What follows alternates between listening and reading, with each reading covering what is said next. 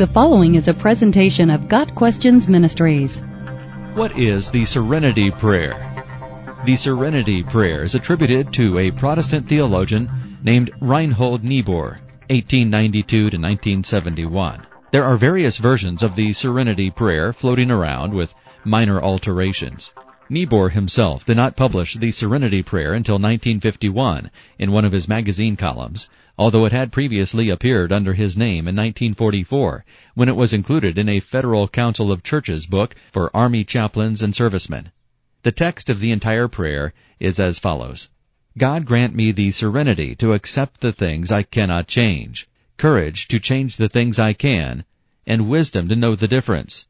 Living one day at a time, enjoying one moment at a time, accepting hardships as the pathway to peace, taking, as he did, this sinful world as it is, not as I would have it, trusting that he will make all things right if I surrender to his will, that I may be reasonably happy in this life and be supremely happy with him forever in the next. Amen. The first two lines are the most familiar because of their association with Alcoholics Anonymous.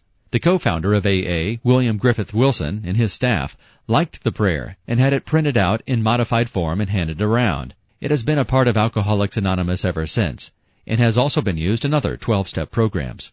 Biblically speaking, there are some excellent thoughts expressed in this prayer, and may very well be something Christians can pray and meditate on.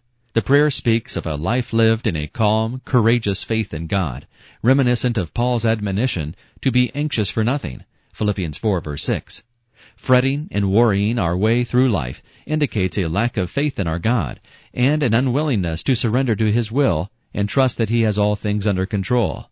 At the same time, the prayer says God takes the sinful world as it is.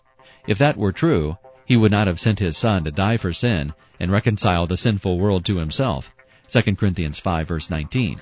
But He did send Jesus, and those who accept his sacrifice are the only ones who have a real hope of being reasonably happy in this life and supremely happy in the next.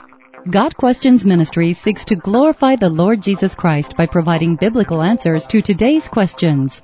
Online at GotQuestions.org.